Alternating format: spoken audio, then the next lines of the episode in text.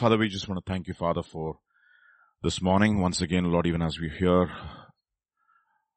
dedicating ourselves to a time of meditation in your word, I pray, Father, that Lord, from your word, I pray, Lord, you would speak to our hearts this morning.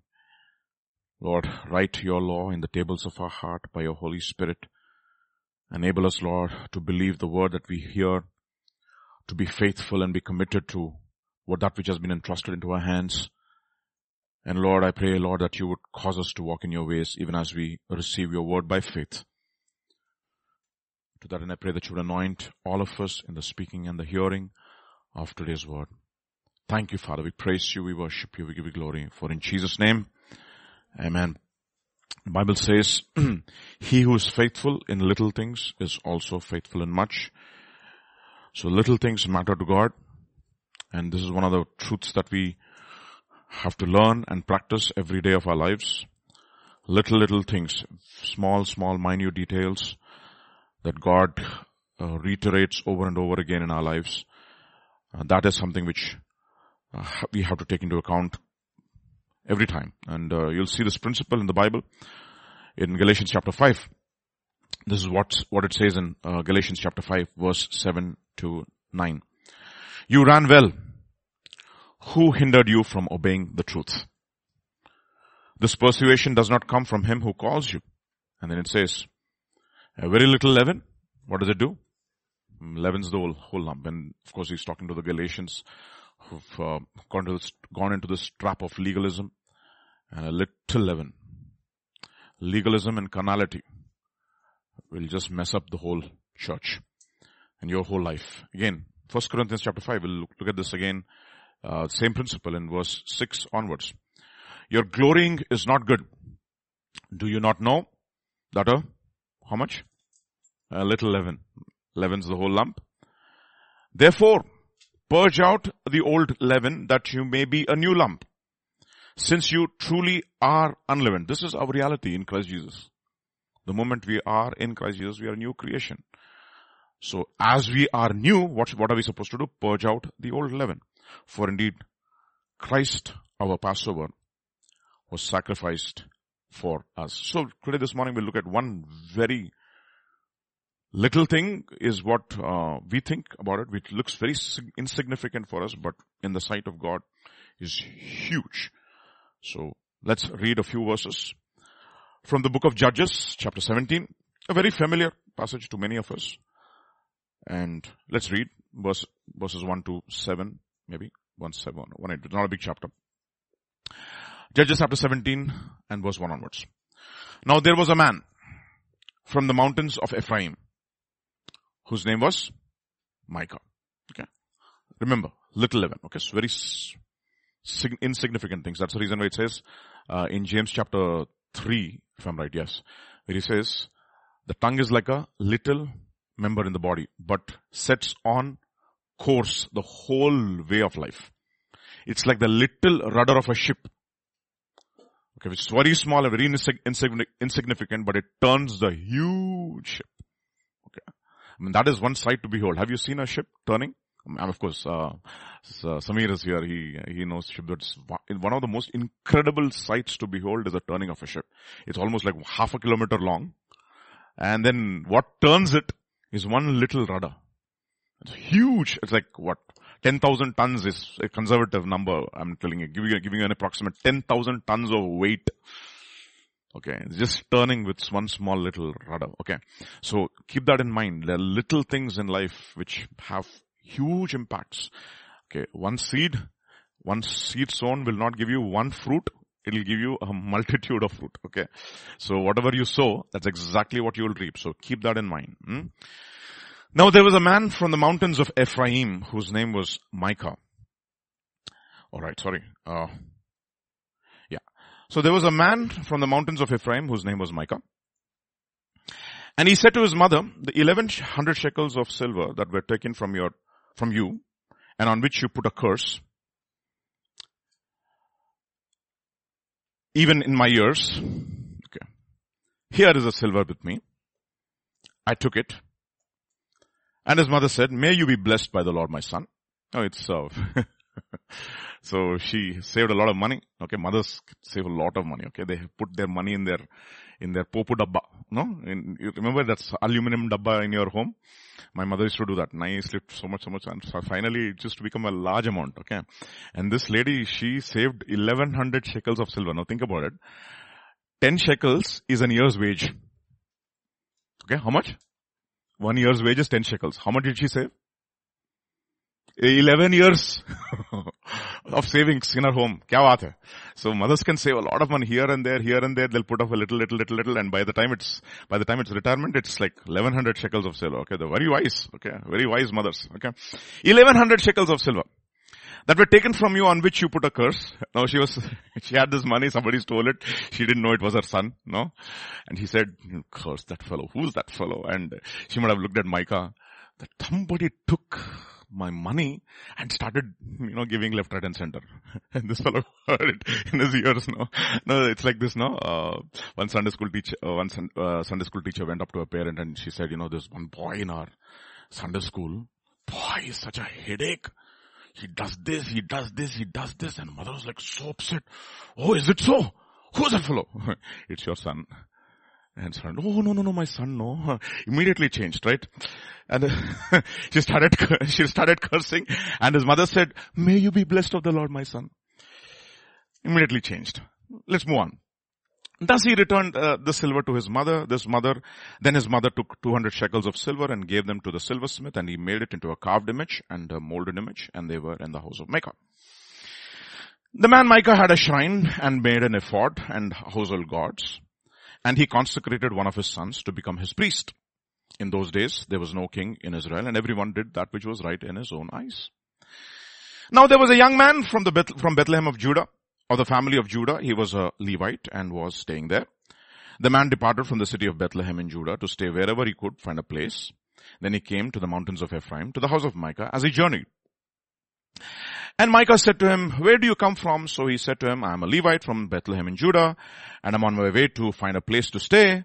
Micah said to him, dwell with me and be a father and a priest to me, and I will give you ten shekels and silver per year a suit of clothes, and your sustenance. So 10 shekels per year is the year's salary and she saved 1100 shekels. Okay, you can imagine. Okay, that's what I'm saying. So the Levite went in. Then the Levite was content to dwell with the man. And the young man became like one of his sons to him. So Micah consecrated the Levite and the young man became his priest and lived in the house of Micah. Then Micah said, now I know that the Lord will be good to me since I have a Levite as a priest. Remarkable, right? That's where the story ends. No, it doesn't end there. And you know, you, if you read your account in the book of Judges and you have this tribe of Dan coming and visiting Micah and he sees the Levite, what are you doing over here? And then, then everything happens and at the end of the story, this is Judges chapter 18, the last few verses. The name of the Levite is, is, is revealed over here. Judges chapter 18, verse 13. Then the children of Dan set up for themselves the carved image. Now it started in Micah's home where does it end now? It's a small idol or rather a small shrine in Micah's home becomes an idol for an entire tribe. Okay, small things, big results, okay? Then the, the, children of Dan set up for themselves the carved image that, and Jonathan, the son of Gershom, the son of Manasseh, and his sons, this is Jonathan, the, the name of the Levite, okay, were priests to the tribe of Dan and until the day of the captivity of the house of Israel. So they, until the day of captivity, they did not give up their shrine. The Micah, Micah Micah's idol that was, uh, uh, installed in Micah's home, it became the household idol of uh, the tribe of Dan. And until the day of captivity, it was there. So they set up for themselves Micah's carved image, which he made. And look at this. All the time that the house of God was where? Was in Shiloh. The, the word for Shiloh is very interesting. It means a place of rest. Okay. Now look at, just let's observe this family for a minute, okay? For, for a fam, this family for a minute. In this family, the Bible says that they made, that uh, she gave that silver to the silver, the founder, and the founder made a carved image, and a, and a molded image. Okay. Two images he, he made. Now the first commandment is, the Bible says, and I mean if you read uh, the Ten Commandments, thou shalt have no other gods uh, other than me. So they broke command number, commandment number one. Okay, second. Second, thou shalt not have any carved image or graven image, etc. in any likeness. They broke the second commandment. Third commandment, thou shalt not take the name of the Lord thy God in vain. And if you look at this entire passage, you'll see at least four times the name of the Lord is mentioned. Along with the idols. So they break, broke the third commandment. The fourth commandment says you should honor the Sabbath. Okay. What is a Sabbath? That means you should come to the house of God, house of God, and it should be a place of rest on a day of rest. Seven, six days you shall work, seventh day you shall rest. So where should you go on the, on, on the, on the sixth, seventh day? Where should you go? Shiloh. Where did they, where did they stay? In their own home, watching YouTube. Okay, basically that's many believers, they say, you know, I don't want to go to the house of the Lord. Uh, so they broke commandment number four. Then uh, this fellow stole from his mother. Huh? Stole from his mother. Okay. That means he dishonored his father and mother. So they, he, he broke commandment number five. He stole. Commandment number six. Okay. He lied. Commandment number seven. Now, in one small house, in one small house, all seven commandments are broken. And they did not even step one step outside the house. What an achievement. It's incredible. Seven commandments are in the Bible and James says if you have broken, broken one commandment, you are guilty of breaking all. So they haven't stepped one step outside the home. All the commandments were broken where? In the home. Now this gives me one of the most important and the fundamental truths in the Bible which might seem very insignificant to our natural eye, but if you are spiritual people, we need to understand the natural man does not understand the things of the Spirit of God for they are foolishness to him. Let me tell you something. God, it's, it, Proverbs chapter 25 and verse 2 says, very, very important proverb, it is a glory of God, nah, to conceal a matter and the glory of no, God to search it out. To search out a matter, matter, yeah, yeah. The, uh, search of, search out a matter is a glory of kings. To hide a matter is a glory of God. Now, where does God hide himself? Is a question. You know where, where God, God hides himself? Many times God hides himself in little, little things. For example, God hid himself as a small child in Bethlehem in Judah. Did they recognize him? No. Many times God hides himself in his servants.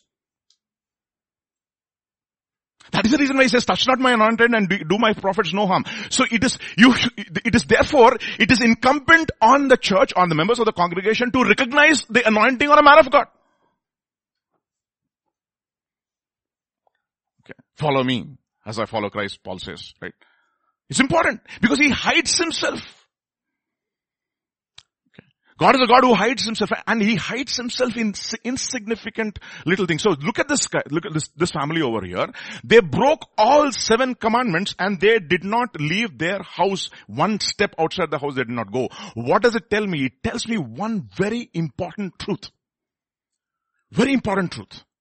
That the Christian life, Christian life primary starts in the very insignificant to us. It starts in the home. Where does it start? Let me show you a very important principle. Psalm 101 verses 1 to 4. Look at this. I will sing of mercy and judgment unto thee, O Lord. I will sing. Verse 2. I will behave myself wisely in a perfect way.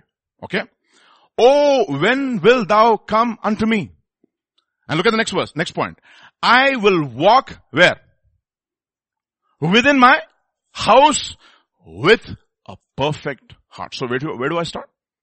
In the house. So let me tell you something. Where does honoring of God start? In the house. Where does hearing from God start? In the house. Where does prayer start? In the house. Where does worship start? In the house. Where does the reading of the word start? In the house. Where does honoring of the word of God start? In the house. Where, see, you cannot honor a person who's a man of God unless and until the children have learned to honor their father and mother in the home. You cannot submit to authority that God has placed you under unless until you have learned to submit to the authority and that God has placed you in your home. That is the reason why it says Jesus went down along with them to Nazareth and what was he? He was subject to them. It's remarkable, isn't it? That God who created the whole universe will never, ever, ever circumvent his own law. Impossible. He will come under the, law. that's the reason why it says he was born of the woman, he was born under the law and he fulfilled the law to the T. You see? It starts in the home. Okay. If your children cannot be asked to stay quiet and sit and do certain things for a long period of time in the home, they, can, they will not sit and stay for a long time in the church. Simple. You see? So, it's, so it's, it's, it's, it's that's insignificant. I mean, at least to the, to the, to the natural eye, that is insignificant, right? It's in that insignificant details God hides himself. So he's, the psalmist says, I don't know if it's, I'm, not sure if it's David's psalm. Is it David's psalm? If you, you can see it in the margin in your Bible, Psalm 101. I will walk within my house with a what heart? With a perfect heart. And then it says, I will set what? No wicked thing before my eyes. So where does it start? Where? In my home.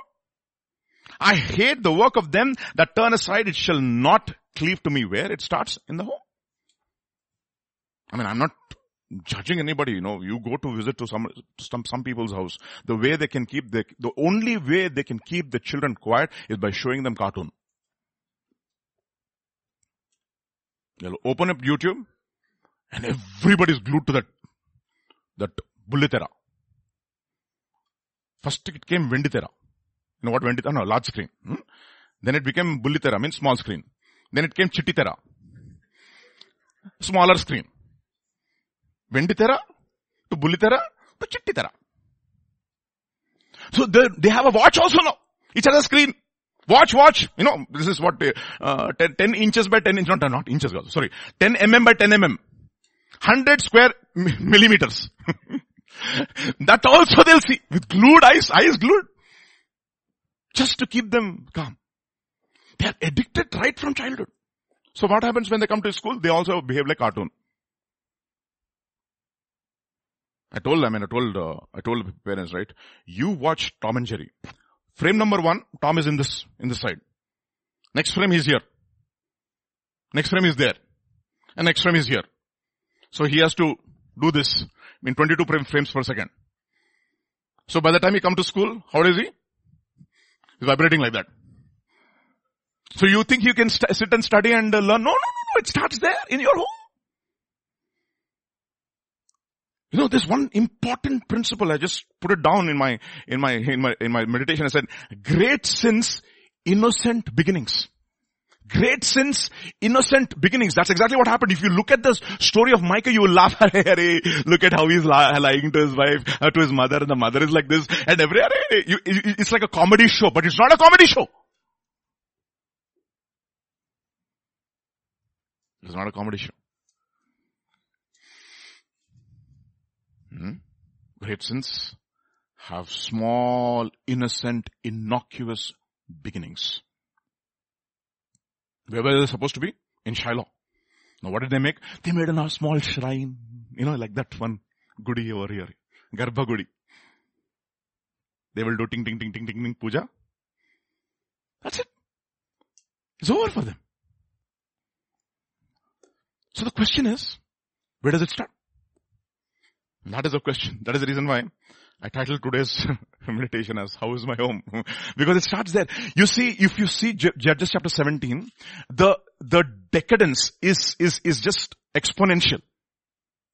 It starts off with a small home and by the time Judges chapter, it's Judges chapter 21, the entire tribe of Benjamin is slaughtered by their own people.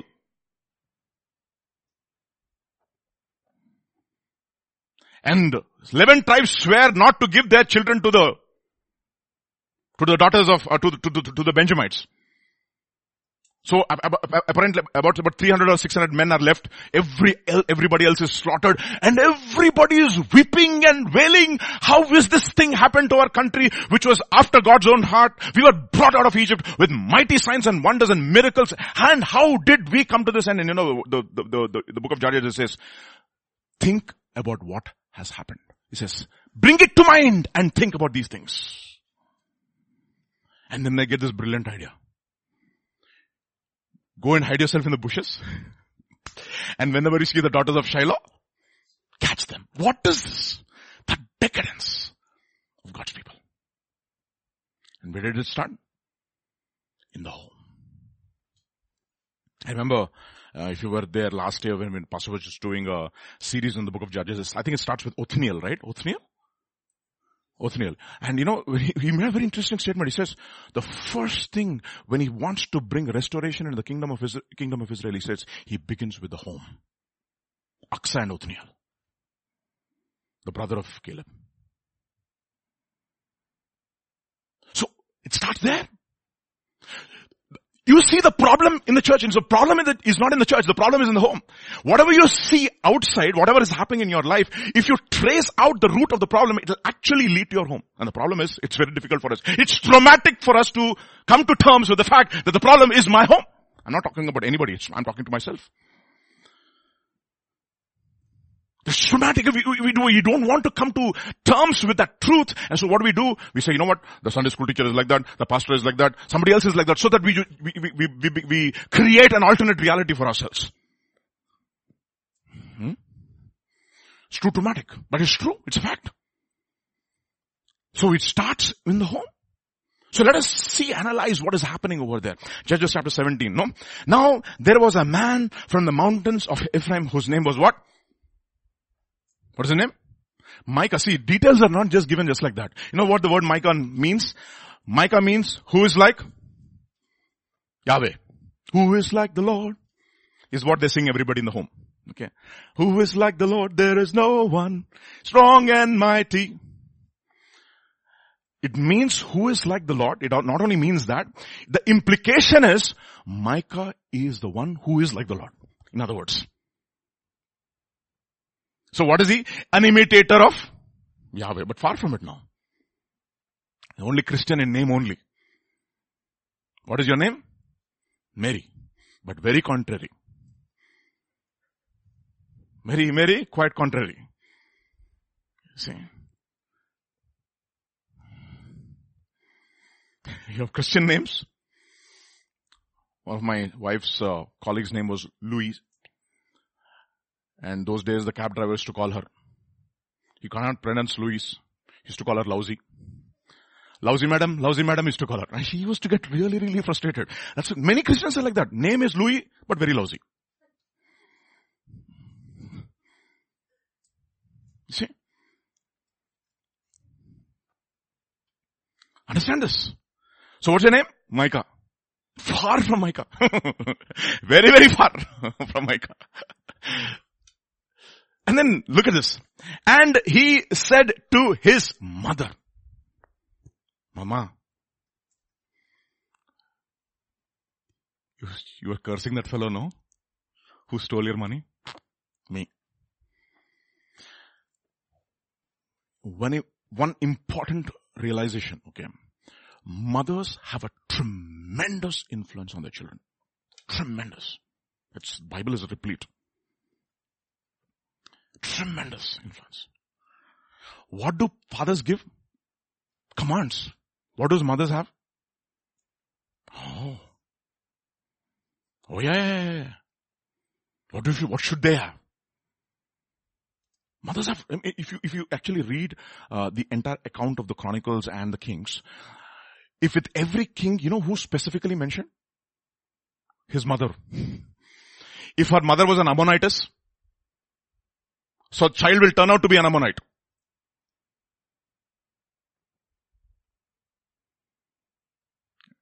You see that specifically it's mentioned. You, you have to read, it's very instructive.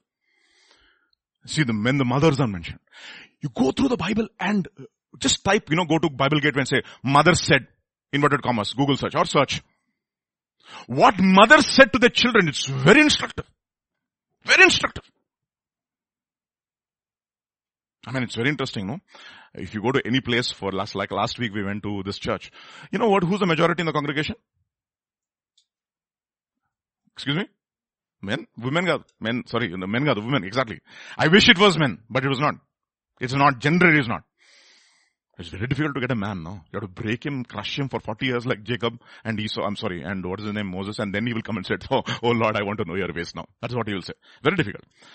Women, generally they're more easy to, I think, deal. So look at what it says. Proverbs 1, chapter 1 verses 8 to 9. Very instructive. Okay, please listen to this carefully. My son, hear the instruction of your father. So fathers have, have to give instructions. Step number two, step number one, step number two, step number three, repeat. And do not forsake the, what is that? So what should the mothers have? Law. They should have the law.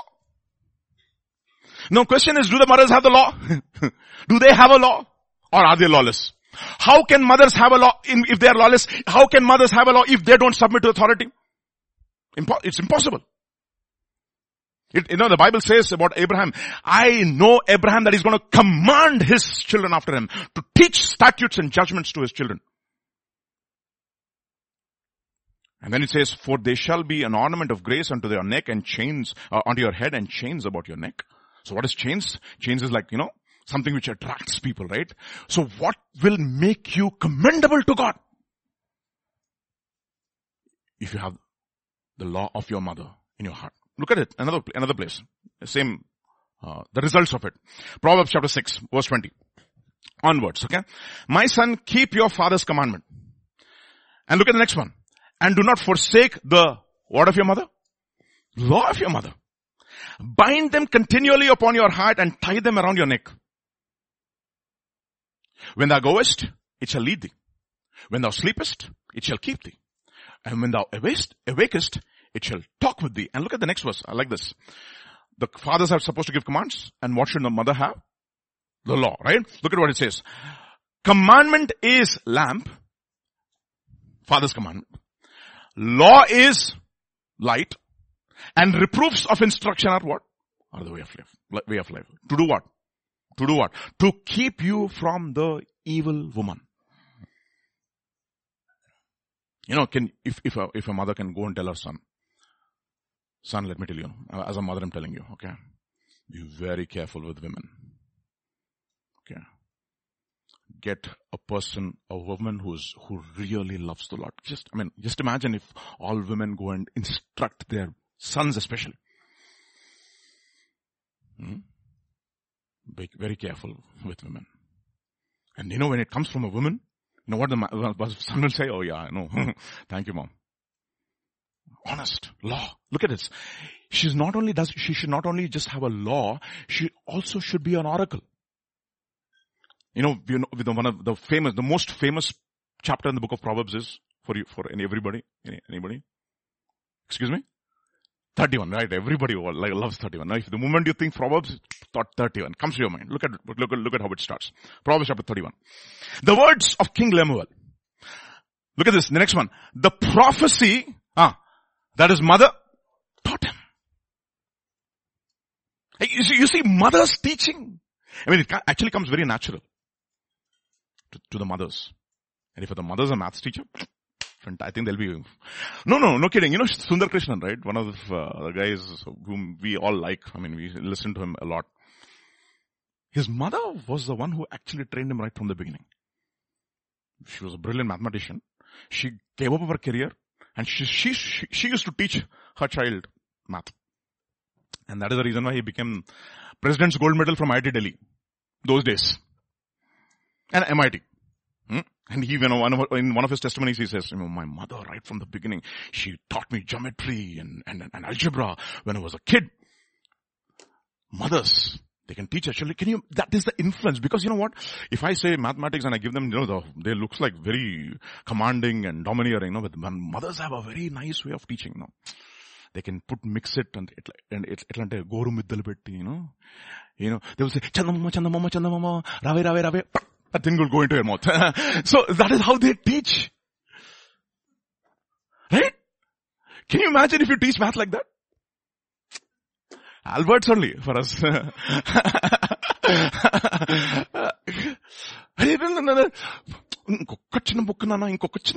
and one story she will say, it will go into the mouth. Somehow. For fathers, very difficult. Stick only. For mothers, they have a way of doing it, you see. That is the reason why Paul, when he actually writes to the Thessalonian church, he says, like a mother who weaned our children, so we were among you gentle. Okay. The moment we say prophets, Ummah, prophets, Elijah, Uddu, that's what we'll think. But what did she teach? Prophecy. Who taught? King Lemuel's mother. Mother, mother, mother. And she says, what, my son? What, the son of my womb? What, the son of my woes? Okay, I made a war for you. You're going to be my son. A son who's dedicated to the Lord. Look at what, what, he, what she says. This is coming from a mother, right? Therefore it, it is really, really powerful. Give not thy strength unto who? Women. Women, women, women. The first thing. WWW. Wealth, wine, woman. So what do you have in www.internet.com? you have wealth called Bitcoin. You have wine, pleasure and woman. So take care of three W's, she says. Give not thy strength to women, nor thy waste to that which destroys kings. Mother. It is not for kings who lemuel. It is not for kings to drink wine. First woman, next wine. Now for princes, strong drink. You know that other translations will use the word uh, wine and beer. Okay, don't become beerbal. Mm-hmm. What happens? Lest you drink, forget the law, pervert the judgment. What happens? You will be completely messed up in your life. You will mess up your mind. You will not be able to think straight. Oh, so Lemuel, I'm prophesying over you. Stay away from women. Stay away from wine. Stay away from strong drink.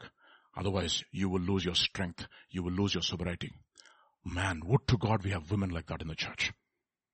Isn't that a challenge? This, that's what I'm saying, no? It starts in the home.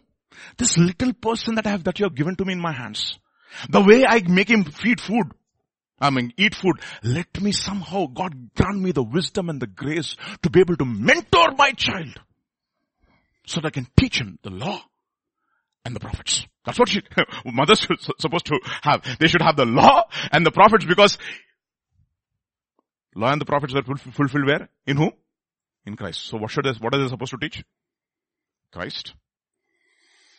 That's exactly what it says in 2 Timothy chapter 1 verse 5 about um, Mr. Timothy, when I call to remembrance the genuine, the word, I, I love the way he's qualifying the faith. He's just not qualifying, he's not qualifying faith, he's saying this genuine, the word is actually, uh, in the original, unhypocritical faith which is unfeigned, which has, which has no pretense, which has no guile, the guileless faith in, you know, you know where it started? The origin for this faith started from your grandmother, Lois.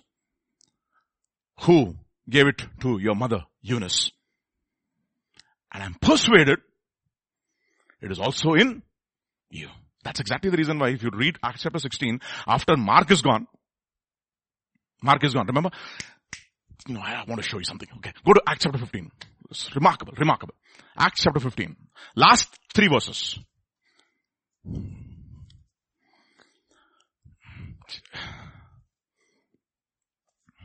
Okay, uh, let's read from verse 35 onwards, okay? 36 onwards. I, I, I love this. 636 onwards, okay? Thank you. Paul and Barnabas also remained in Antioch, teaching and preaching the word of the Lord with many others also. Then after some days, Paul said to Barnabas, let us now go back and visit our brothers in every city where we have preached the word of the Lord and see how they are doing. Okay, next verse. Now Barnabas was determined to take with him John called Mark but Paul insisted, insisted that they should not take with them the one who had departed from them in Pamphylia. Young man. Okay. And you know what? These, these, these were uh, senior people in the ministry, Paul and Barnabas. They wanted some young people, young blood in their, in their, in their team. And there was a young man, which he made, uh, John had a lot of promise. And, uh, but he was young, he couldn't take the pressure of the ministry and he departed. Okay, then he says, the one who had departed from them in Pamphylia and had not gone with them to the work. So Paul said, no, no, no, no. The contention became so sharp that they parted one from another. Now look at this remarkable uh, um, uh, note that the Holy Spirit himself will actually write down. You know, this is what he says. And so Barnabas, uh, read everybody, took Mark and sailed to Cyprus. Anything else is mentioned along with it? Anything else is mentioned? Anything else is mentioned? Now look at the next one. What is Paul going to do? Next verse. Yeah, sorry.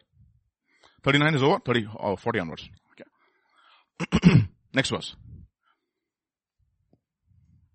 But Paul chose Silas and departed. How? Being commended by the brothers to the grace of God. No. Is that mentioned about Barnabas? Commended by the brothers and to the grace of God? No. And he went through Syria and Cilicia, strengthening the churches. And chapter 16 verse 1. Then he came to Derbe and Lystra, and behold, a certain disciple was there. Who's there? Not a believer. A disciple. Named Timothy. So, you see, who made this disciple? Who made the disciple out of Timothy? You know, there was one book uh, written by man of God. It says, "O Timothy, O Timothy, where art thou?" And I, I, I should, we should actually also rephrase, Oh mothers who made Timothy, oh mothers who made Timothy, where art thou?"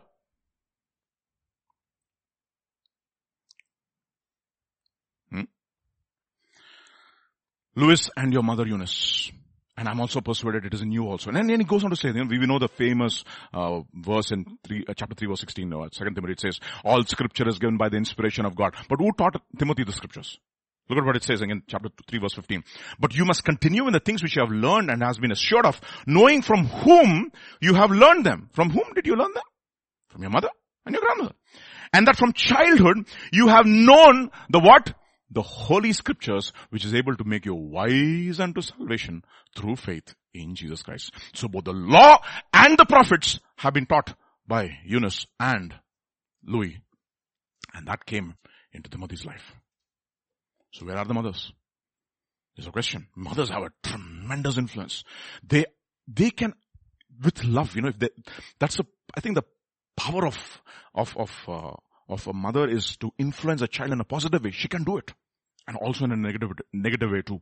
She can do that as well. Look at what it, what it says in Genesis chapter 27. Verse 6. So Rebecca spoke to Jacob.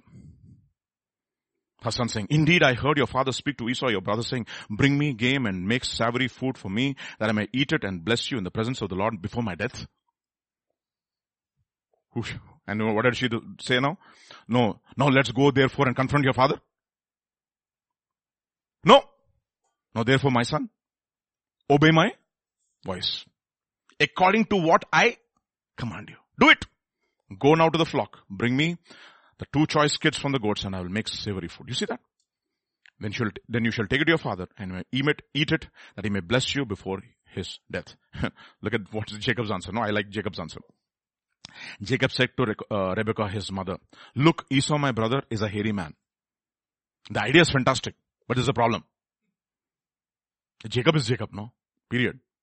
Suddenly you'll not become Israel unless God touches him. Hmm? The idea is fantastic, but there's a problem. What is the problem? I am a smooth skinned fellow and Jacob is hairy. Perhaps my father will feel me. And next is remarkable. It shall, I shall seem to be a what? So the greatest thing about a deceiver is that he doesn't want to be known as a deceiver. That is Jacob.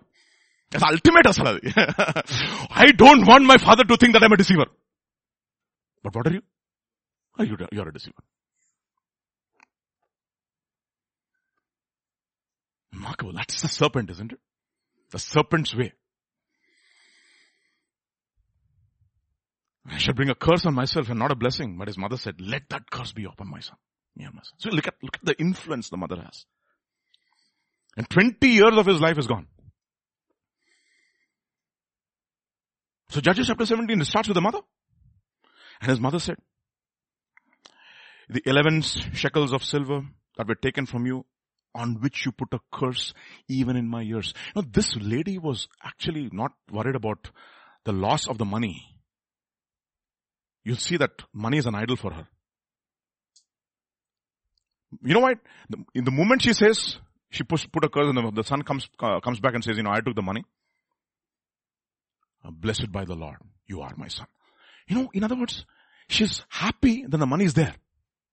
But she's not heartbroken that the son stole it.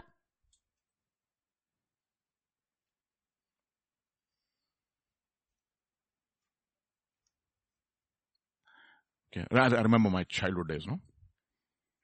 I got nice marks in my unit test exam. They gave me the result. So I took the result and my mom, mom keeps checking my bag every day. Hmm. But that day, somehow I hit that result, went and put it under the newspaper. There's a stack of newspaper, old newspaper and I put it. I said, buried my problem. Praise God. Hmm. And my friend came that day, the next day.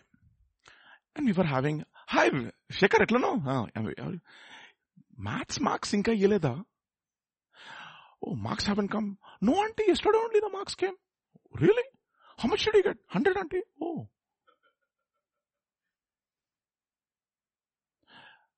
I, my parents called me and I said, what happened? Then I said, no, marks came. I didn't want to show you the marks and I hid it under the, you know what my parents actually that time, you know what I said? It's not about your marks. The fact that you hid it from us, that breaks our heart.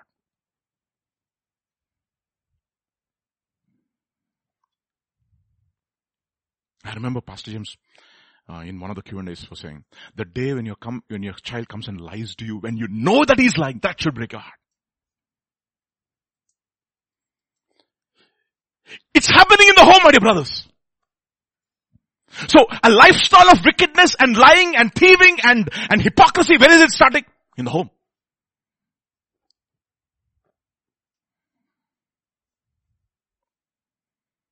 You're not going to confront your son. What did you do? Was it not your money? What did you do to the money? How could you steal? Why can't you ask? It's like, you know, um, oh, what's his name? Judas stealing from the pocket of Jesus. Little, little, little, little he was stealing. One day he said, you know, oh, how, how much if the, if, if, if they could sell that money and I mean sell that thing and give it to the poor, not because he cared for the poor. And just imagine if you have gone to Jesus and said, Jesus, mm, थोड़ा tight हो गया situation ये month में can I just take some money from you will Jesus से no will he से no why do you have to lie unless you're spending your money for something else which is not approved by God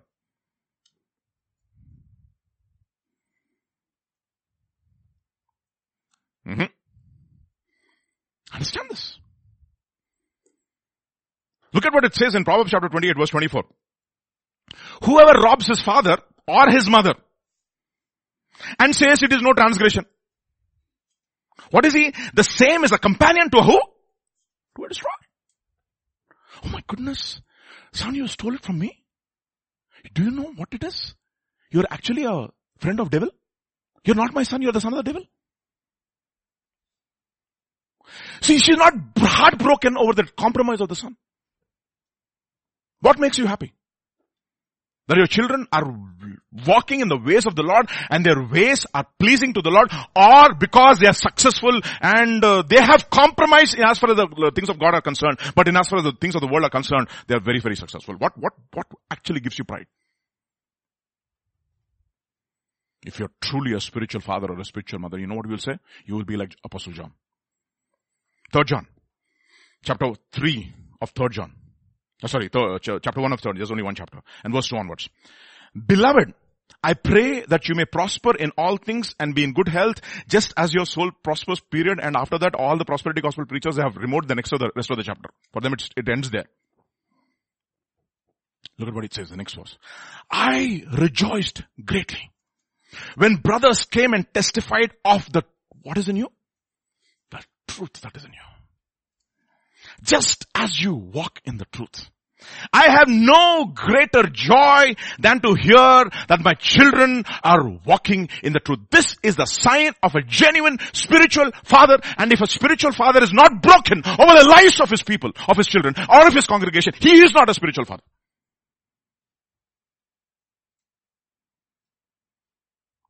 See. Mm-hmm. Look at what it says in 1 Corinthians chapter 4 about Paul. I do not write these things to shame you, but as my beloved children, I warn you.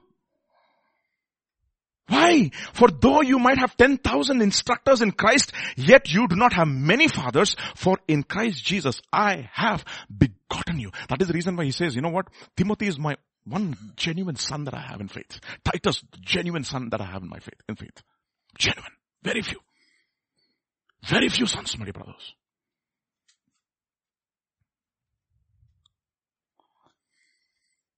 What makes you happy? You know, that's the reason why deception starts in the home. Hmm. Hiding starts in the home. Lying starts in the home. Pretend starts in the home. Same worship starts in the home. Prayer starts in the home. Reading of the word of God starts in the home.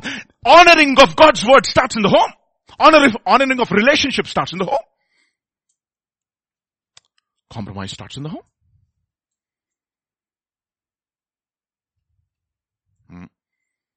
So that is the reason why house my home. It's instructive. So if you actually look at your, our spiritual problem, I'm not just talking about your, I'm just including myself over here. When we look at our spiritual problems in our own lives, any relationship problem it may be, it could be a financial problem, it could be any problem. If you trace the root, you know where it is, where it will end? You know where it will end? In the home. It's a fact.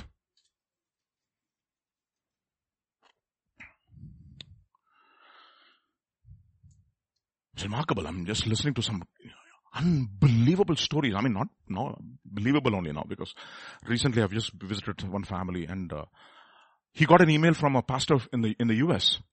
It's a mainline Methodist church. Mainline Methodist church. John Wesley will be turning in his grave. You know what? There was an order from the higher or I mean the, the, the, the board of directors or whatever it is, that you have to accept a gay pastor in a Methodist church.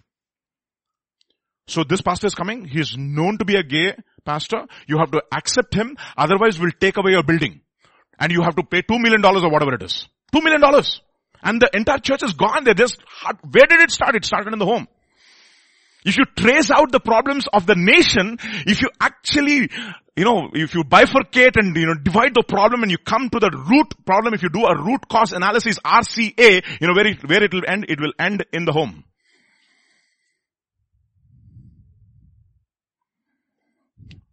I was writing something from, uh, Derek Prince's teachings in, in, uh, from the book of Romans.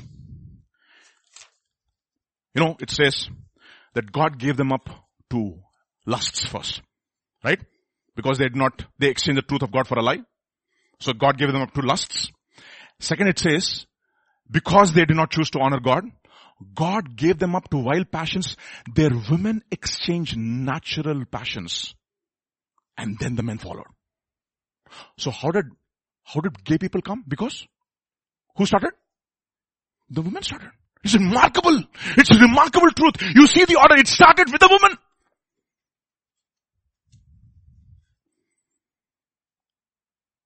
I mean, this is, this is, you should see some of the videos online. It's unbelievable. It's a church where a woman takes her son, dresses her up in a, in, in, in a frock and he tells, you know what, right from, from today onwards, this my child, it doesn't say my son, prefers to call herself or himself or whatever by such and such a name. Please honor the request of the mother.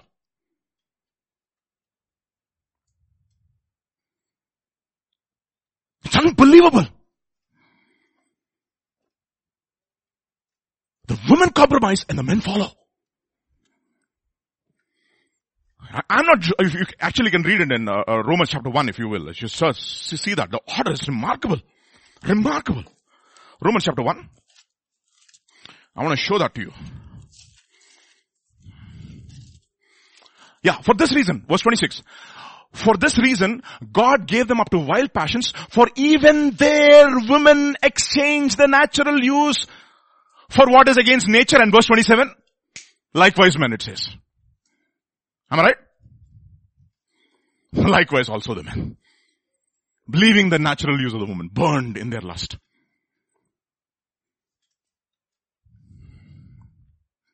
You know, the first lesbian song was composed in a, in a, in a, in a place in Greek called, the, the word, the primary word is lesbos or something, from which we get the word lesbian.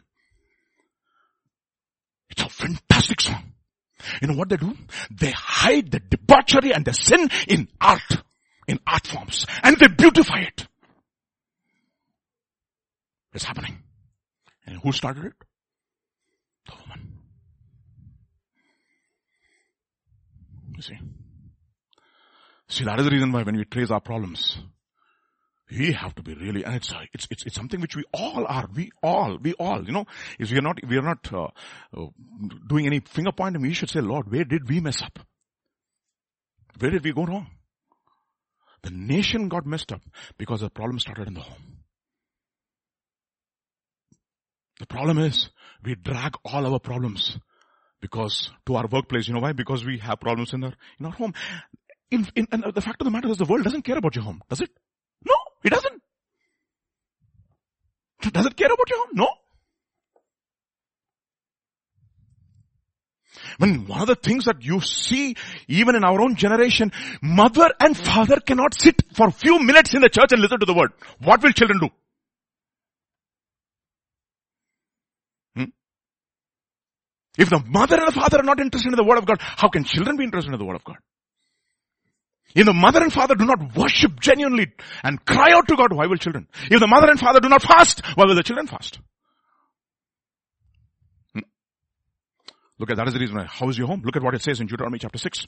This is the reason why when God says, you know, you're, you're entering into the promised land, the beginning of the instructions, this is Deuteronomy chapter 6 verse 4 onwards, okay? This is Deuteronomy chapter 6 verse 4 onwards, when he's beginning to instruct his children, the children who are going to inherit the promised land. This is what he says. Hear, O Israel, verse 4 onwards, the Lord our God, the Lord is one. And you shall love the Lord your God with all your heart, with all your soul, and with all your strength. And that is the reason why Jesus commends that lawyer. He says, oh, what do you think is the greatest commandment? And Jesus says, this is the greatest commandment. Hear, O Israel, the Lord your God is the Lord is one. In Telugu, it's very interesting. నీ ప్రభు అయిన యహోవా అద్వితీయ ప్రభువు meaning there is no second to this lot you has to be primary and the first in your life There should be the primacy of the person of Jesus Christ in your home, the primacy of the word of God in your home, and the primacy of the leading of the Holy Spirit in your home. The primacy. And that has to be the passion of the man and the woman in the home feeding themselves every day early in the morning in the word of God. It starts there.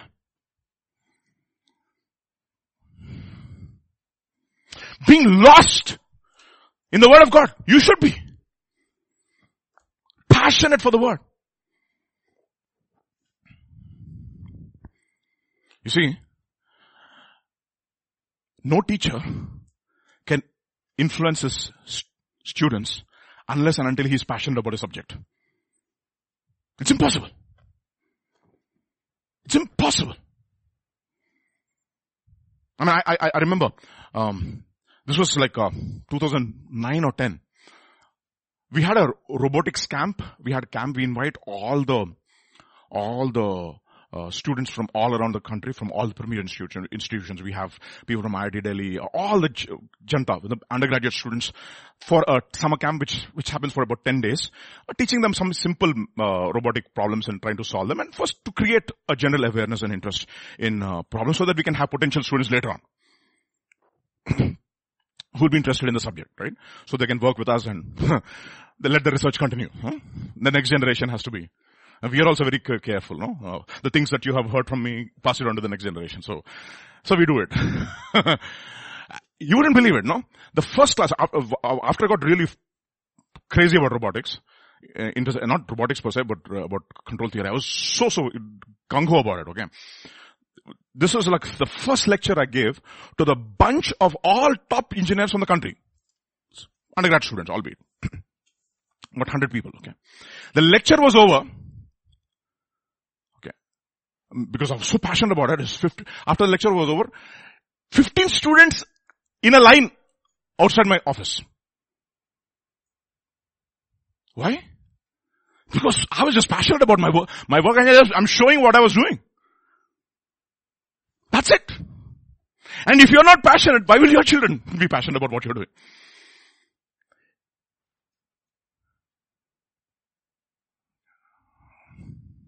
Understand that? You shall love the Lord your God with all of your heart. That is, should, in, in other words, there should be absolute passion for you so that you'll be able to mentor the next generation. If you're not passionate about worship, you're not passionate about the word, you're not passionate about listening to instructions. Especially when it comes from your local church. It is incumbent upon you to listen to it. I'm not making a law. I'm not making a law. I'm saying, do you really love instruction? You, you cannot, you cannot make it into a law. You see? It, it, it'll only take you thus far. The law of the Lord should be written in your hearts. That is the reason it says, you shall love the Lord first with all of your what? Heart. That is the reason why the heart of the problem is the problem of the heart. Mm-hmm. Because what is the whole purpose of instruction? What is the whole purpose of instruction? 1 Timothy chapter 1 verse 5. Now the purpose of the commandment is what? Love. Love, love, love, love. From a pure heart, from a good conscience, from a sincere faith. The three pillars upon which the love has to stand, not in emotions. From a pure heart, from a good conscience, and from a faith which has been trained by the word of God. Mm-hmm. Why do we come together as believers? Why do we come to be, uh, as believers for the instruction of the word? Why? Look at what it says in Hebrews chapter 10. Let us consider one another. Let us consider or spur ourselves in, in order to stir up what? Stir up what? Love. And good works, not forsaking the assembling of ourselves together as the manner of some is, but exhorting one another, and so much the more as you see the day approaching. Let, let, let me tell you something. This is what I'm, t- I'm telling you, right? God hides himself in the church. Where does he hide himself? Hide. In the church. In instruction. So it might look, look very innocuous to you, very simple to you, very mundane and very, not very attractive to you. Because it says it, it pleased God through the foolishness of preaching to save those who are lost. But what do you do? You come to the instruction of the word God. Why? Because you'll be stirred by the preaching of the word to love God. Mm-hmm. And what should be the benediction? When the, when the father, uh, sorry, when the pastor mm, gives you a blessing, he, this, this should be the benediction. I mean, I'm just saying, I'm not making a law. Look at, this should be the benediction. Look at, this is 2 Thessalonians chapter 3 verse 5. Look at what Paul gives a blessing to the Thessalonian church. He says, now may the Lord direct your hearts, where? Into the love of God and into the patience of Christ. And therefore he says, love not the world, nor the things in the world. If anyone loves the world, the love of the Father is not in him. Because they're all love stealers. They're all vying for your affections, my dear brothers. That's what we heard, right? You cannot have God and you cannot have Dagon. Know what Dagon means? Fish. Fish God. The source of life for the people there. You cannot have both. And it is much more important for us to take these instructions very seriously the last days. You know why? The warning for the last days church is this. Matthew chapter 24 verse 12. And because what? Lawlessness will abound. What happens to the love? The love of a very few will grow cold. No, no, no, no, no, no, no. I wish it were a few. Many will grow cold. So he says, thou shalt have no other gods before me. So in order to do that, give your heart to God. Heart completely. And God will test you. Whether you, whether you're absolutely serious about it. See, don't worry about education and prospering in the world. Forget about that. I'm telling you as a person who has seen academia, has seen brilliance. I'm looking at all, all the brilliant, brilliant, brilliant people in this world. They do not have solutions to the problems that are coming. They do not have solutions. They can be, they can be Nobel laureates in, in, in what, whatever field. But they do not have problems because many, many of the problems in this, in the world are spiritual and not, not, psych, not psychological or even material or physical. They don't have solutions. What will they do? They will also lock down. Triple IT with all their incredible genius engineers, they lock them themselves down. Don't come, don't come, don't come. What has happened? Your own science and technology has failed you. You know why? Because your science and technology has become your God. Mm-hmm. It's a fact. Let me tell you. How, what percentage of the professors do you think are hardcore, sold out believers? Tell me. Tell me. We all want to become, what is your qualification? Uh, this, what is your, uh, what is your, uh, uh, mm, career? What do, you, what do you do for your living? I am a professor from MIT. Anangane, what will you say? Vijay, you're a professor from MIT. You left everything that, all of that and you followed God. Are you're a great, man. Even in that also you have glory. Oh, MIT professor, you know, he's accomplished so much. And now he's following Jesus. Or useless. All that. You know, it's dung, D-U-N-G because it will not solve one problem. Which is spiritual. Not one problem. Because a natural man cannot understand the things of the Spirit of God for their foolishness to him.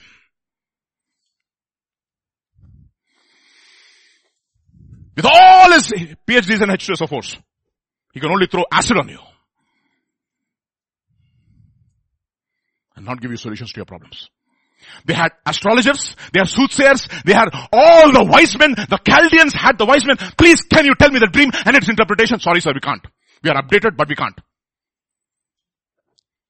We are soothsayers 2.0. Because 2.1.0 uh, soothsayers, when the Pharaoh had to give them the dream, they asked him the interpretation. Right? Remember the soothsayers? Now, that time, oh, we got the dream, but we do not know the interpretation.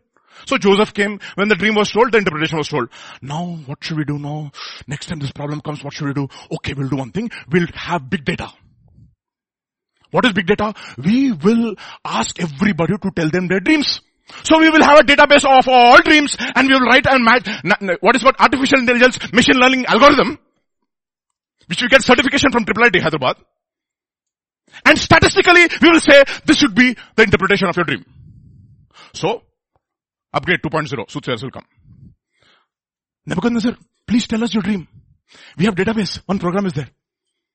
And then we will give you interpretation. He's smarter. He's 3.0. tell me the dream and give me interpretation. Then I know that your PhD is valid. Macha. This is called spanner among the works.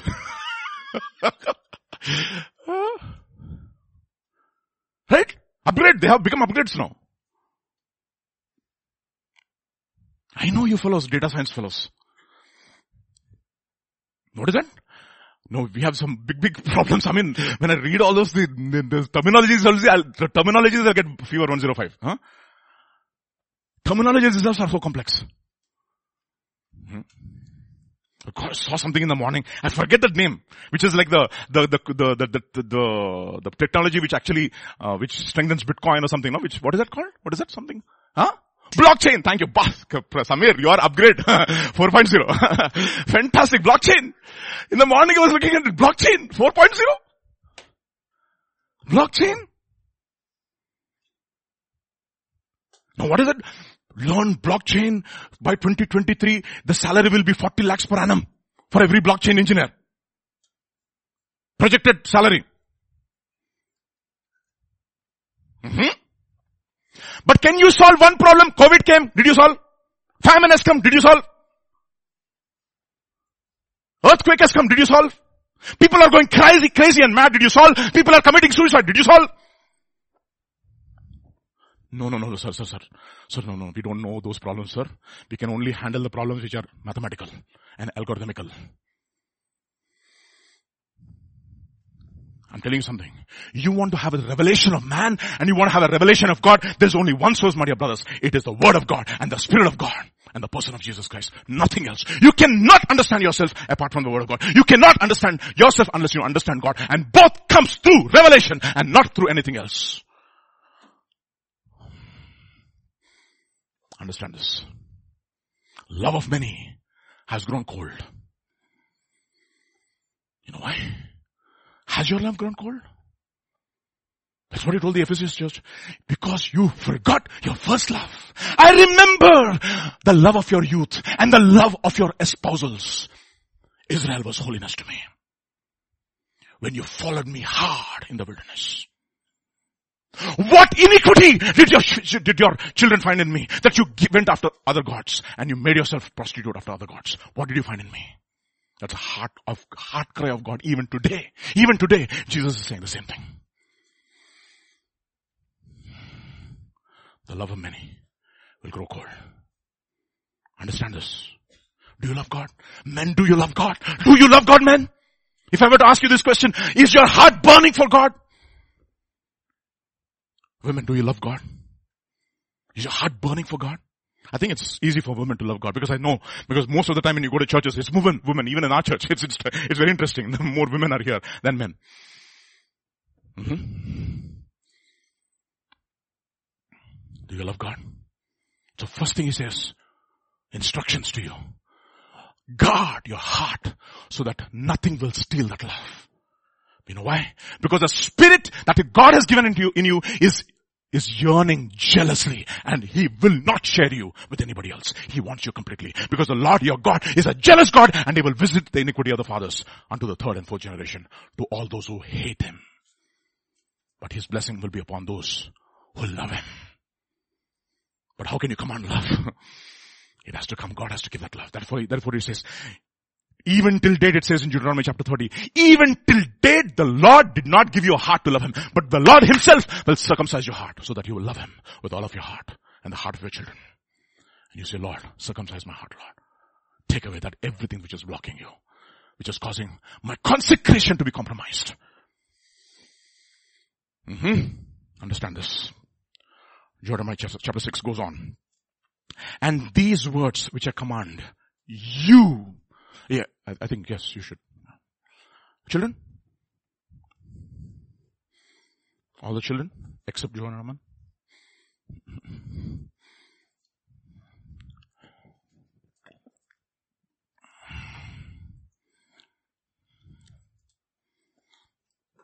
Quickly.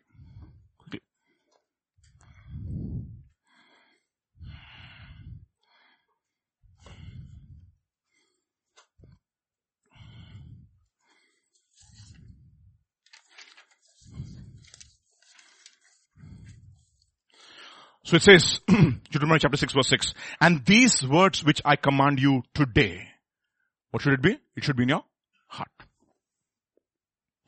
Command whom? Not the father, the children.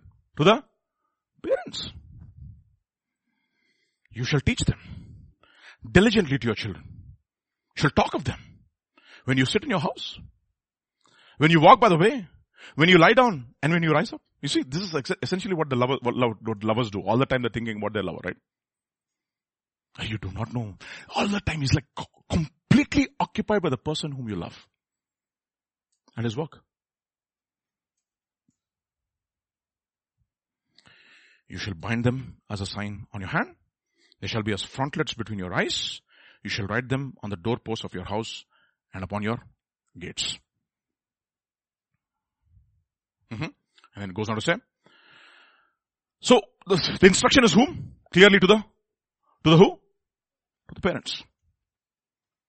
In other words, it's impossible for you to teach your children unless and until you come, you yourself come under the authority of God's word. Mm-hmm. Let's see one example. Judges chapter 13. Now there was a certain man, Zora, or from Zora. His name is Manoah, by the way, of the family of the Danites, whose name was Manoah. And his wife was barren and had no children. And the angel of the Lord appeared to the woman and said to her, Indeed now you are barren and have borne no children, but you shall conceive and bear a son. Now look at this, you know. When you look, look, look at this entire passage, whom does it start with? Excuse me? Yeah, the man, yeah. And whom does the uh, angel of the Lord visit and uh, talk to? To the woman. Where is the man? Missing conspicuous in his absence. I mean, it's very interesting. And she says, indeed, um, the angel of the Lord comes and tells the, tells Manoah's wife, we do not know the name of Manoah's wife, by the way. Manoah Dampatulu in Telugu. Mm-hmm. then it goes on. now therefore, please be careful. The instructions to the woman. Not to drink wine or similar drink. I like that. Anything which resembles wine. Hmm? Meaning, be very careful what you consume. You want to birth a generation which will be absolutely on fire for God. Ensure that you yourself are not compromised with pleasure. Why? For behold, you shall conceive. You're barren, but you shall conceive and bear a son. And no razor shall come upon his head, for the child shall be a Nazarite to God from the womb. So, when does instruction start?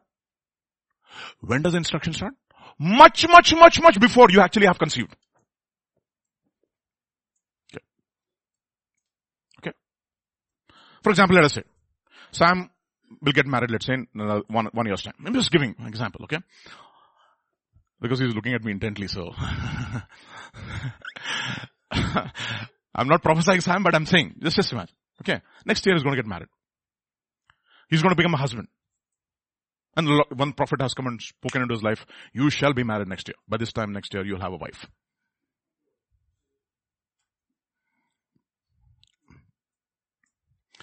Okay. By this time next year, you'll have a wife. Before he has a wife, what did God say? You'll become a, you'll become a husband. So what should he ask immediately? What am I supposed to do? No, no, that is very settled. I mean, you, can, I, you didn't come and come, come and tell me like Jeremiah, Jeremiah, you shall not have a wife. So I don't have to worry uh, as to what, how, what, how I should be have like a husband. But definitely you're going to have a wife next year by this time. So what should you do immediately? How should I be a godly husband? So much before you get married, God has given you already the instruction so that you're prepared by the time you're married. You understand? The problem is, many of us are not prepared like that actually. We just got married. Then we learn. என்னடா மச்சா Oh no, the proof of the pudding is in the eating. No, no, no. Experientially, no, no, no. They, they're instructions. Imagine this. This is something very, very, very important. Much before God could actually make, give you a son, he's, she's instructing you as to how to raise a son. He's preparing you. That is the reason that Paul tells Timothy, Timothy, do not, do not despise the prophecies that have gone ahead of you by the laying on of my hands and the hands of the eldership. I've already told you what you're going to become. So what should you be now? You should be in the school of preparation so that one day when that call comes into your life, you're ready.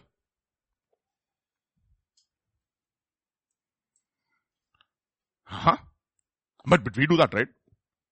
I, I, I was talking to somebody the other day. He said, well, Pastor, sometimes, you know, the Bible in KJV is, uh, and Telugu Bible is so difficult to read. Sometimes I don't understand anything. I said, brother, I, I find it very strange. Uh, do you understand Python language? He says, no, but you spent so much of money for learning Python language. You went to classes. You burned the midnight oil. You did everything in your capacity to get a certification from IIT Delhi so that you are a trained Python programmer. I find it very strange, brother. That very difficult computer language you could learn. But Telugu Bible, sorry sir, I'm very difficult sir, I don't know sir. What is this? What is this? What kind of a logic is this? And he started laughing. He got the point. No, no, no, the Bible is uh, this complicated language, uh, very difficult. Let us make it very simple, no, natural, no, not NLT, no, uh, New Living Translation, nearly inspired version, sorry, NIV, um, uh, and then NIV, UK, NK. Oh no, we have to make it simple and palpable. But the Python language, MATLAB, C programming, C++, Java, uh, Bava, everything, you, you went and uh, learned in uh, Amirpet, you spent so much of money and got a certification, right? No problem with that. No problem with that. Before you were uh, a software engineer, you were prepared. So that one day the call of the software engineer will come into your life. But you're not prepared. With all these things. What is this? I mean, come and think, it. think about it, no? Think about it. How we invest ourselves in temporal things. That is the reason why we are not ready for eternity, my dear brothers. Don't say Maranatha, Lord come. You're not prepared.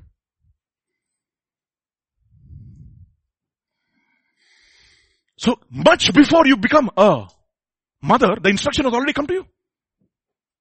What are you going to do about it?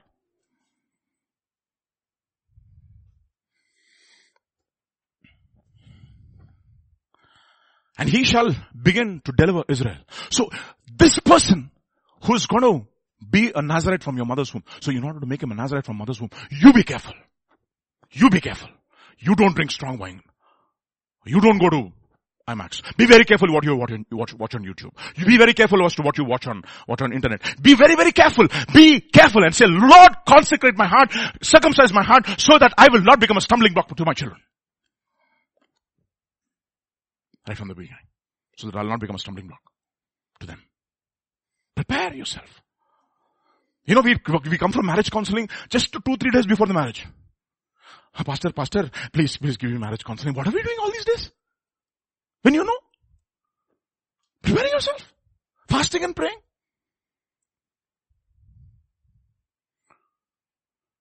Think about it now. See, it starts there home.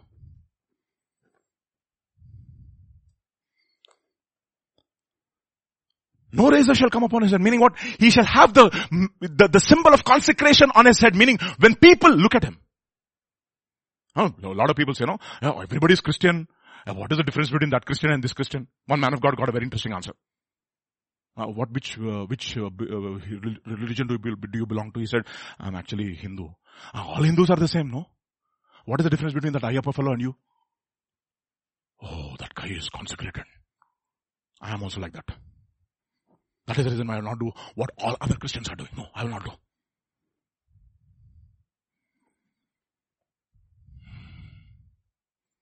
The consecration is only for 30 days. Then Ayyappa is gone. Saranam Ayyappa is gone. Everything is normal. He will say Swami, Swami, Swami. After that he will say something else also. Huh?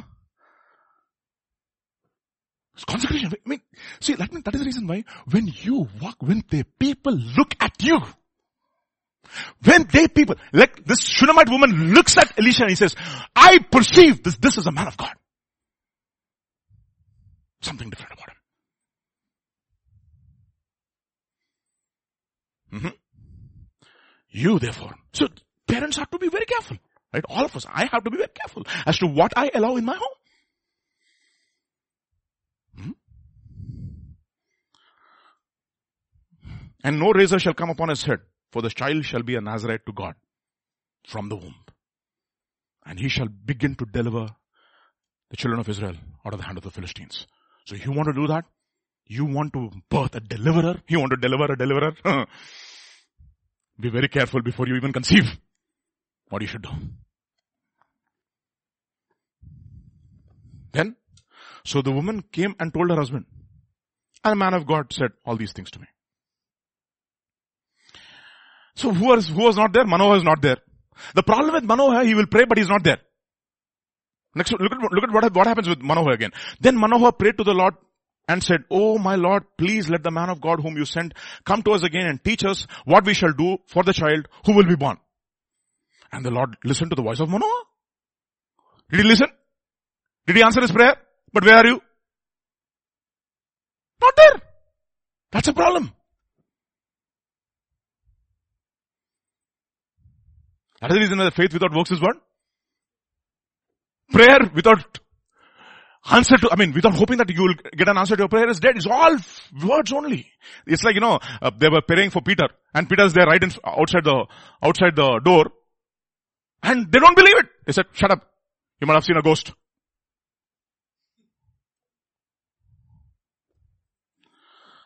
Instructions.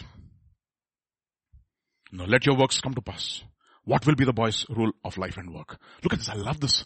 What will be the boy's rule of life and his work? Instructions are given very clearly. So how do you do this? How do you follow up on these instructions? You become a man who has a rule of life. You become a man who works. The problem is many men don't have a rule of life, nor do, nor, do they have work.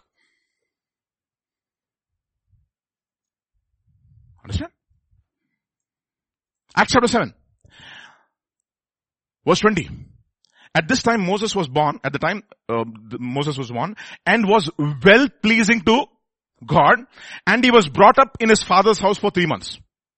Look at this. I like that. He was well pleasing to God, right? Look at how Hebrews actually, actually, uh, uh, uh, marks this particular episode. Hebrews chapter 11 and verse 23. By faith, Moses, when he was born, was hidden three months by his parents because that they saw that he was a beautiful child to whose eyes? God's eyes. Beloved of God. And they were not afraid of the king's command. And what did they do to, do, to, do to the boy? They hid him, instructed him, passed on their faith to them. And because of that, know what happens? Hebrews chapter 11 verse 24, by faith Moses when he became of age, refused to be called the son of Pharaoh's daughter. Why did he do that? Because he was taught. Choosing rather to suffer affliction with God's people. Why did he do that? Because he was taught. He refused the pleasures. Why did he, why did he do that? Because he was taught.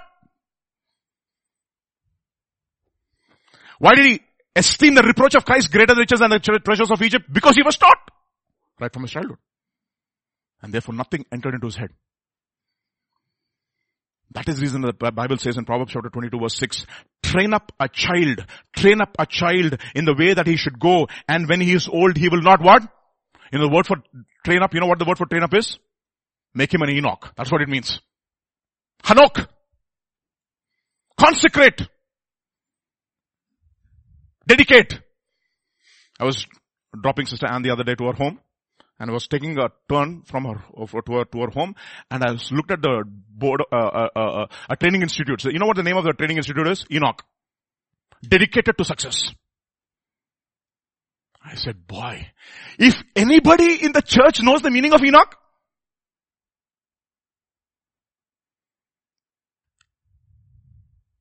consecrated to success.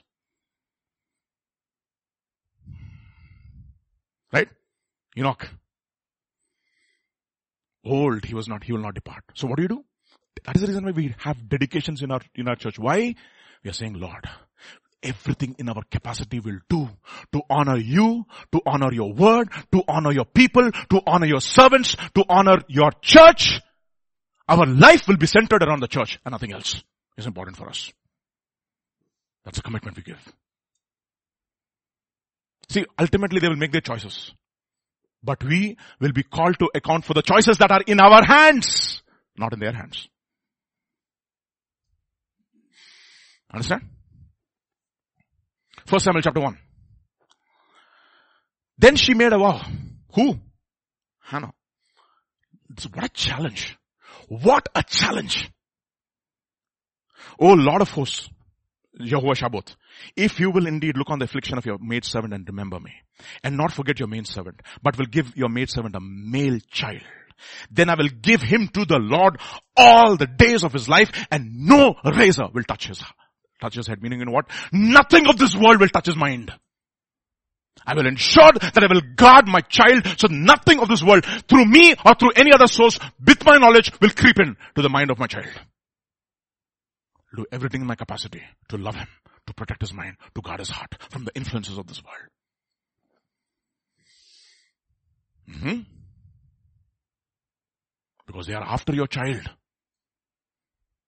They're after our generation, my dear brothers. They're after you. See, you, let me see. I'm telling you how it was in our days when we were in college and how it is now. Loyola College, I was a product of Loyola College, junior college. I should, you should see the discipline in Loyola College those days. Now what has happened to Loyola College? See the discipline. It was, to get into Loyola College those days, we had only two big colleges those days, Little Flower Junior College and Loyola College. Loyola Academy.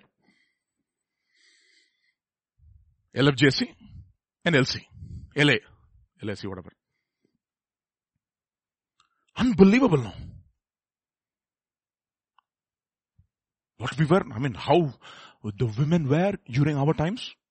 Honestly, my, during my times, my batchmates, they were so conservative. When you should see the girls in our class, so respectful. My batch, engineering college.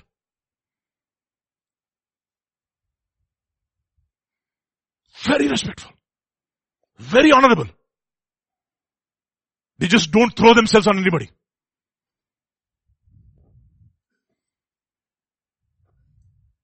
You should see now.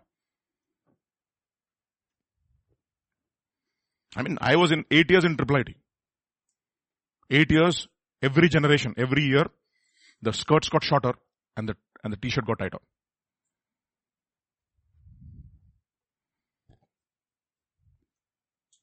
Sad, but it's reality. Problem is it's not to the world. The problem is if that comes into the church. And think about it, no? Nobody talks about gay imam. Gay pujari. విన్నారా ఎప్పుడైనా But gay pastor, everybody's after gay pastor. What is this? Why are you not accepting? Why? Do you see the demonic satanic agenda? It's always against the truth. Hmm? So protect. Problem is in the home.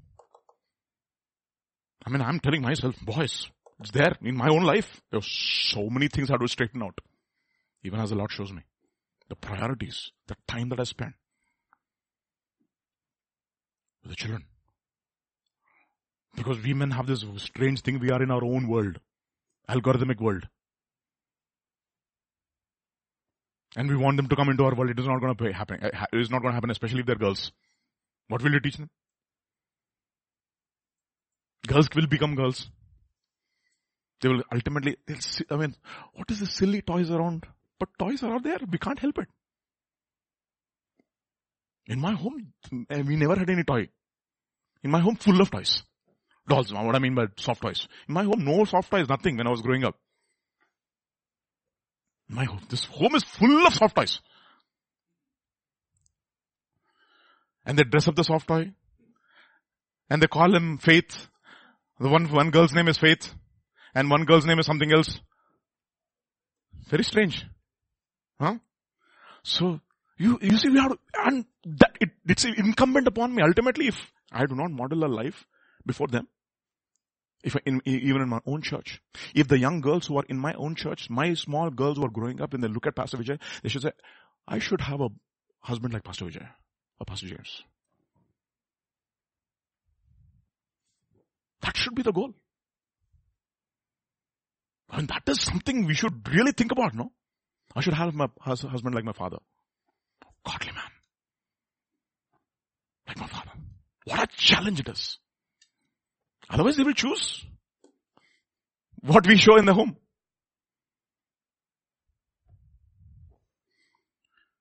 Because look at the instructions given to Joseph about the very son of God. I mean, and this is instructive. Matthew chapter 2 verse 13. Now when behold, they departed. Okay. When, when they departed, behold, the angel of the Lord appeared to Joseph in a dream saying, arise, take the young child and his mother, flee to Egypt and stay there until I bring you a word for Herod will seek the young to kill, the young child to destroy him. So what is it now? This man, Joseph, has to guard the very son of God with all his life. Incredible responsibility handed over. So in order to do that, what, where should he be? Where should he be? Next verse. And but when he heard Archelaus was reigning over Judea instead of his father Herod. He was afraid to go there and being what? Warned by God. You know what? Where he is, Her- sorry, Joseph is in the place of warning. A place of warning where he can receive warnings from God. That is the reason why it says about Noah. Noah being divinely what? Warned of God. Of things not yet seen.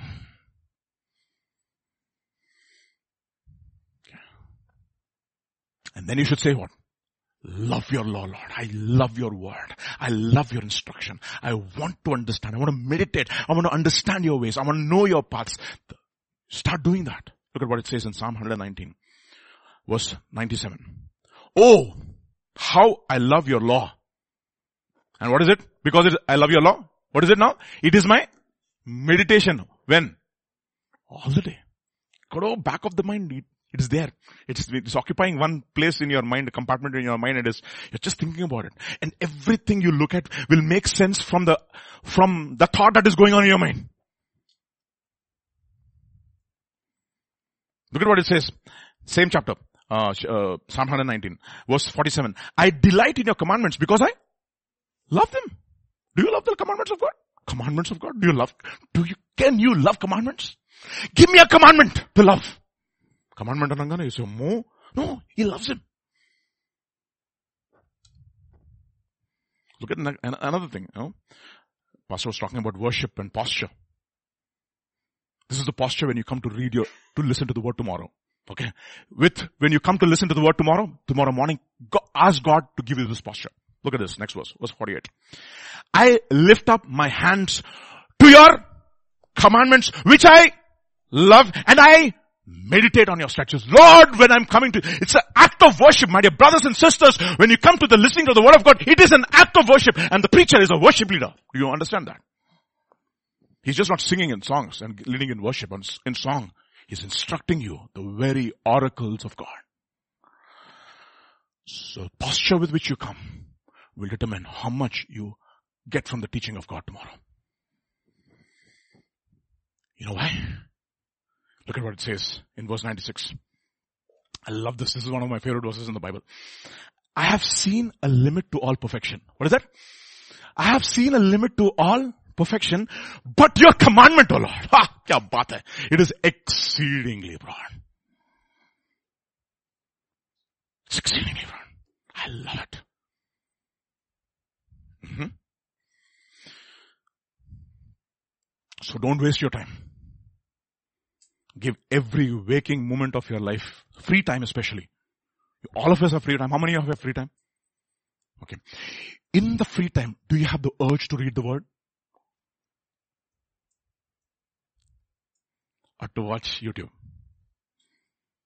That is the question, Nana. When you have the free time.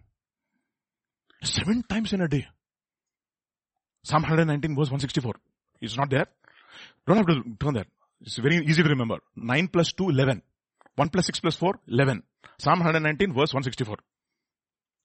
Okay. That's how I remember. Hmm? Pattern recognition and artificial intelligence, okay? Somewhere it has to come. Yesterday pastor was talking, I will not give my uh, glory to another image.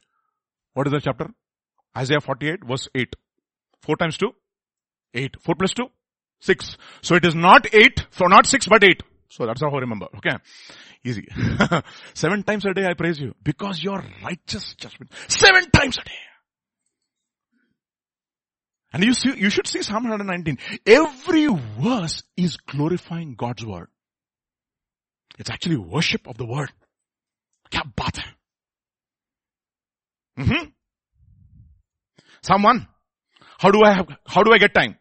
How do I make time? Very simple. Do not walk in the counsel of ungodly. Don't stand in the path of sinners. Don't sit in the seat of the scornful. Three things you don't do. Bah! You will have lot of time. But what we don't do? The very things we are not supposed to do, we do. the do nots and the do's. you waste your time in senseless things. And you say, no time brother, very very busy schedule. No more busy than God himself. చచ్చిపోతావు నీ business business తో will be busy all the way in hell what are you doing in hell very busy with what I don't know busy I was busy in on earth now busy in hell It will be an infinite business. Business for all eternity. Can you imagine the, how, how tired you'll become at the end of eternity if there is? Unbelievable. You see that? Colossians chapter 3 verse 16. Let the word of Christ, how? Dwell in you, how? Parsimoniously. No. Richly. So how do you do that? Teaching and admonishing one another with psalms and hymns and spiritual songs. In Telugu it's very tricky. ఆత్మ సంబంధమైన పద్యములతో క్యా bath high పద్యాలు అని తెలుసు కదా మీకు what you sing now is not పద్యాలు it is not Telugu it is తెగులు if if you know what what I mean Telugu కాదు తెగులు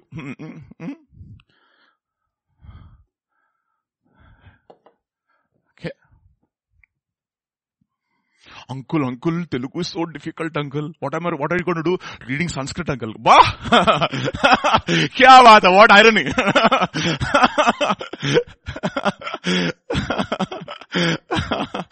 yeah, yeah. okay. Spiritual songs, singing with grace in your hearts. That is the reason why all rich songs, which songs which have the word, hymns which are the word hymns. It's good to grow in hymns, okay? I'm not making a law, okay? I love hymns just because I love hymns, not saying that you should love too. But if I can just pass on that love, it's great, okay? I've done my work. Okay. It's incredible. That's Yesterday I learned a new hymn. I'm going to teach the children next time. What a hymn it was. Boy, boy, boy. It was amazing. Just those, those instructions are fantastic, no? Richly dwell in you. Hmm? Second Thessalonians chapter 2. The coming of the lawless one is according to the working of Satan with all power, signs and lying wonders and with all unrighteous deception among those who perish because they did not receive the word. The love of the truth. You see again?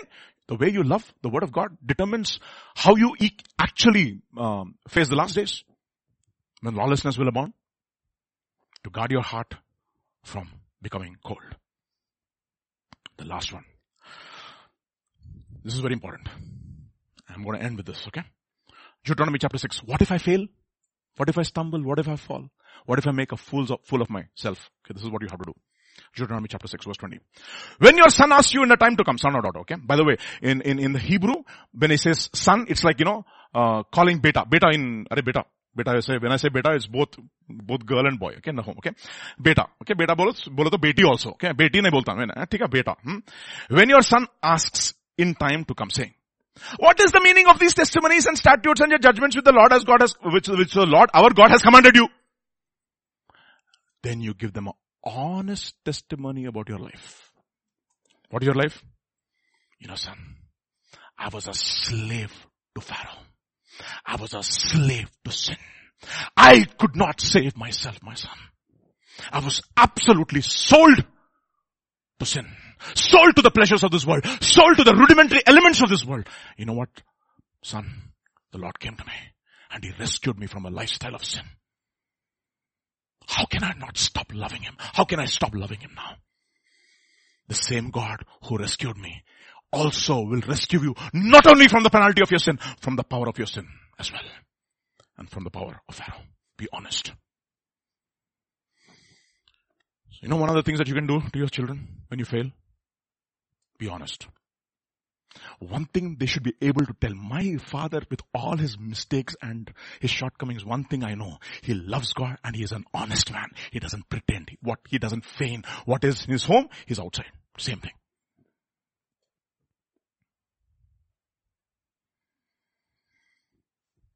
Understand that? That is the reason why, you know what Paul says? Paul is like that, no? I, first, first Timothy chapter 1, verse 12. And I thank Christ Jesus our Lord who has enabled me because he counted me faithful, putting me into the ministry. He counted, it's like, you know, he counted me, me, me, me, me, me, faithful. Can you imagine? Me? And look, look at what, look at what he says, verse 13. Although I was formerly, formerly a blasphemer, a persecutor, an insolent man. Insolent means angry man. Hmm? But I obtained mercy because I did it ignorantly in unbelief. You know what he's saying? I was ignoramus. I was the one who was instructed in the school of Gamaliel, a top scholar in both Hebrew and in Greek, but I was ignorant. I was a fool before I knew God. Honest. And the grace of our Lord Jesus Christ was exceedingly abundant with faith and love which are in Christ Jesus. And then what should we do?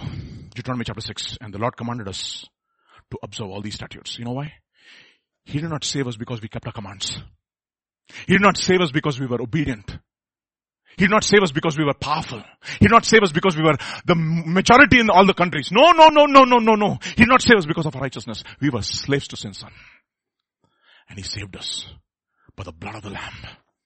He chose us for Himself and He called us to be His royal priesthood and He gave us statutes and judgments and commands. What a God we have. And therefore you have a testimony before your children. When you study the word, when you read the word, when you meditate upon the word, and when you make the word the center of your life, the church the center of your life, and every decision is based upon the word, you know what will happen? Children will see it. they will have an instruction. They will have a pattern to follow. Why? The problem is not outside. It is within.